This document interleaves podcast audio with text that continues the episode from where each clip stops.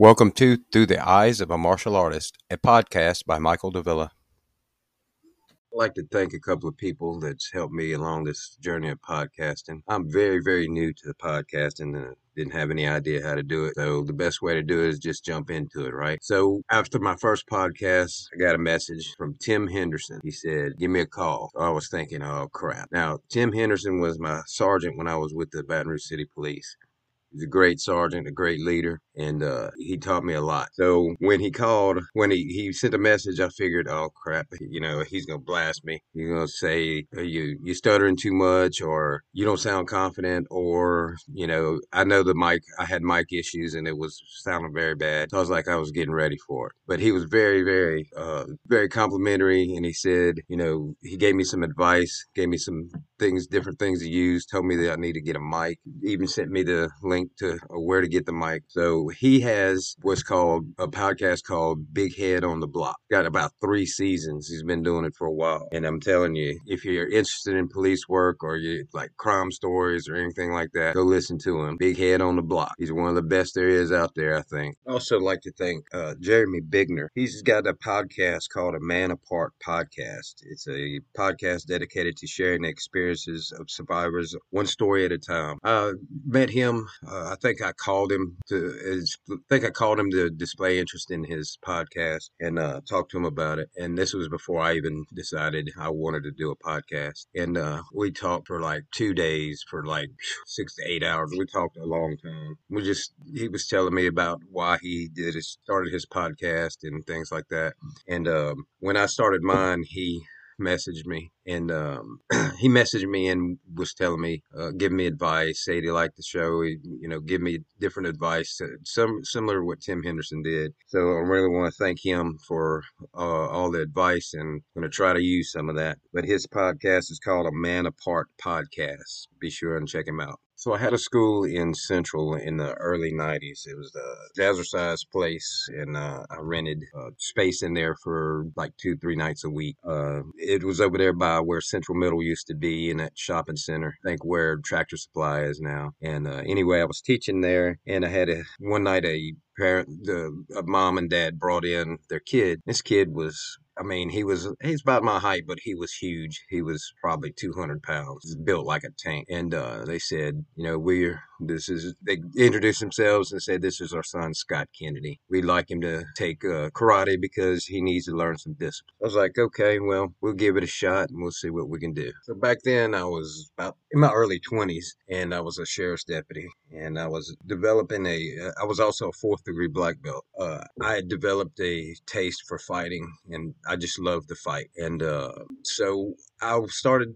I was teaching as I was teaching Scott. He was uh, he's he was a mouthy kid always asking questions, always trying to buck the system. And uh, so I'd kick, when I'd kick him and punch him, I wouldn't hit him hard. I'd just tap him, let him know I was there. So I, I'd kick toward the face and just lightly tap him and uh, I mean, just repeatedly every night, every time we fought, I, you know, I'd I'd show him where his openings were, and you know, to cover and all this other stuff, and and uh, I thought I was making some headway until one night he stopped. He said, "We put our pads on," and he he said, "You know, you've given me everything you've got." and you can't you hadn't even hurt me he said i don't think you can hurt me you can't you can't put me down you can't stop me i think i know more than you and i looked at him and i was like really I said, I was just tapping you just to show you where your openings were. You know, this, I'm not trying to kill you or anything. This is how you learn. He said, Well, this is bullshit. I said, Really? I said, So would you like me to show you? really how you know how this really works he said sure and so we we got up at the line and he blew a kiss at me well i was 20 i was in my early 20s he was about 15 and uh i i thought twice about it about just beating the crap out of him. But I decided now I'm I'm just gonna I'm just gonna pepper him up enough and you know teach him a lesson. So I told the class, I said anybody who doesn't like blood, doesn't want to see broken noses, nothing like that, I suggest we go ahead and bow out because uh, I'm gonna take care of Mr. Scott's mouth here. And uh, so nobody left. They all wanted to see. So we started fighting, and I beat the crap out of him. I blacked both of his eyes till they swole shut, broke his nose. I mean, I just did damage on him. I wasn't going all out. I was just, I I, did enough to to where he knew that I could hit him harder, but I didn't. So he bows out at the end of the night and goes home. So the next class, in walks his parents. They said, We need to talk to you. I said, Sure. So we sat down and his mother gave me the third degree. We don't pay, you don't, you know, we don't pay you to beat our son up. I don't know what kind of bully you are, blah, blah, blah. And uh, we're going to sue you and all this other stuff. And I was just sitting there and Scott was looking. He had to barely through his, his eyes were still swollen shut and he, uh, he could barely see at him. And he was, you know, kind of had this smirk on his face. And so I sat there and I listened to her, let her, let her you know, berate me and do everything else. And I said, okay, so did your son tell you what he did? And then Scott just sunk down in his chair and looked down at the ground. His dad looked over at him and he says, oh, I know what this is about.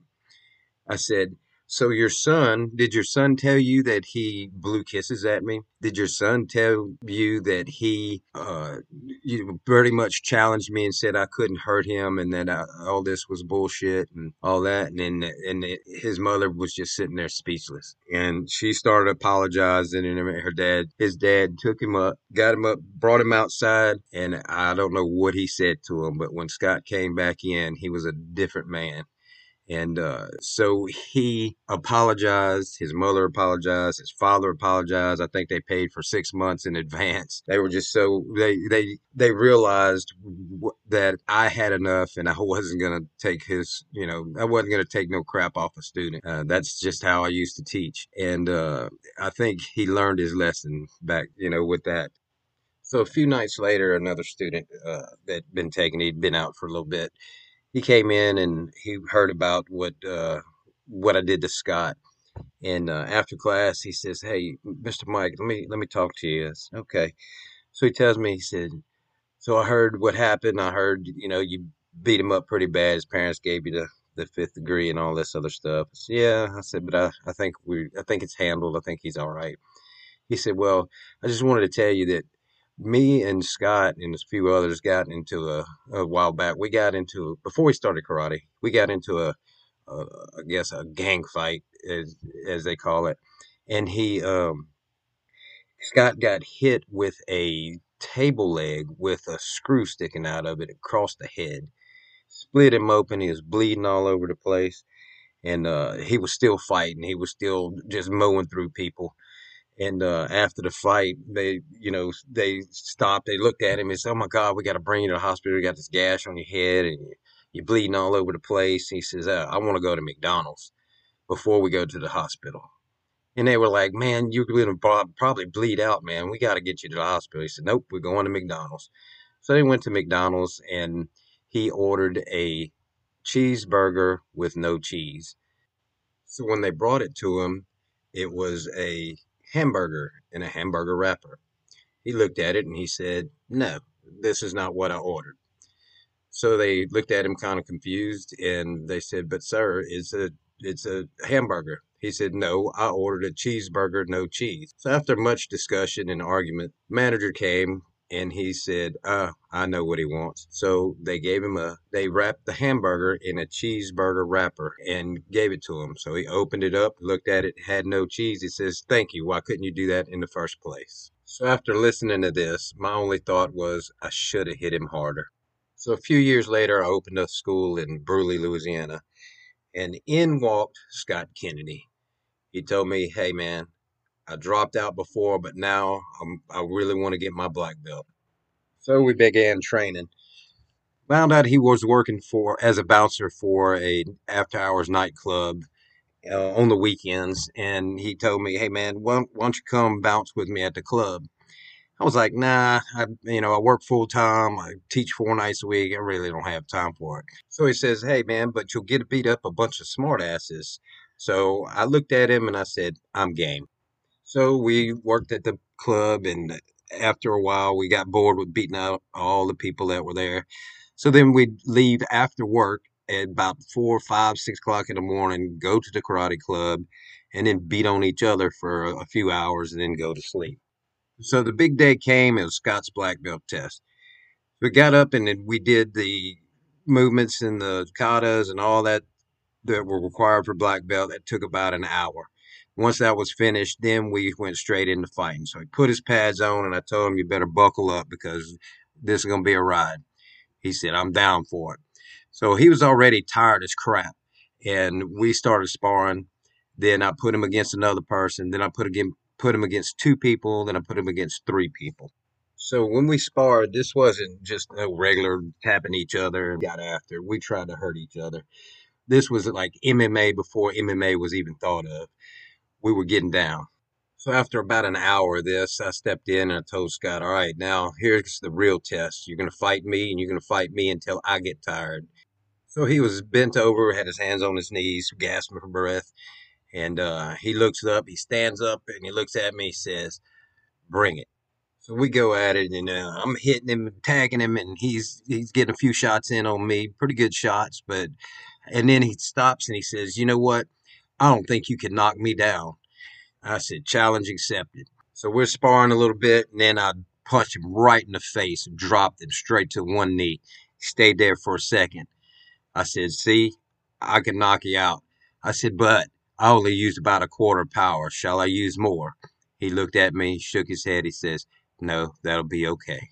So we continued fighting, and at one point he fell and he landed, he rolled on the ground, and he ended up with his back against the wall. And he's laying there, he's just heaving, just, just uh, he didn't have anything left. And I punched the wall right next to him, punched a hole in the sheetrock. I said, "Get up, or the next one's your head." So he got up, and then we sparred some more, and then he was, uh, he started looking like he wanted to throw up. I said, "Boy, you about to throw up?" He said, Yes. I said, You better not throw up on my floor. So he ran to the bathroom. I followed him. I'm punching him in the back of the head. He's over the toilet. He's got his head down and he's throwing up in the toilet. I mean, he must have thrown up his toenails. He threw up so much. Then I, I looked at him. I, I stopped punching him. I said, Flush. So he flushed the toilet. He got up. We fought all the way back into the ring and kept on going. So we went after it a little bit more, and finally I bowed him out, gave him his black belt, and all he could do was say, Thank you, sir, and then collapse on the ground from exhaustion. All total, he fought for almost two hours. It's just a few minutes shy of two hours. It was a perfect example of strength and perseverance and displayed that never say die attitude that I love to see in black belts. And I'm honored to have given him a black belt.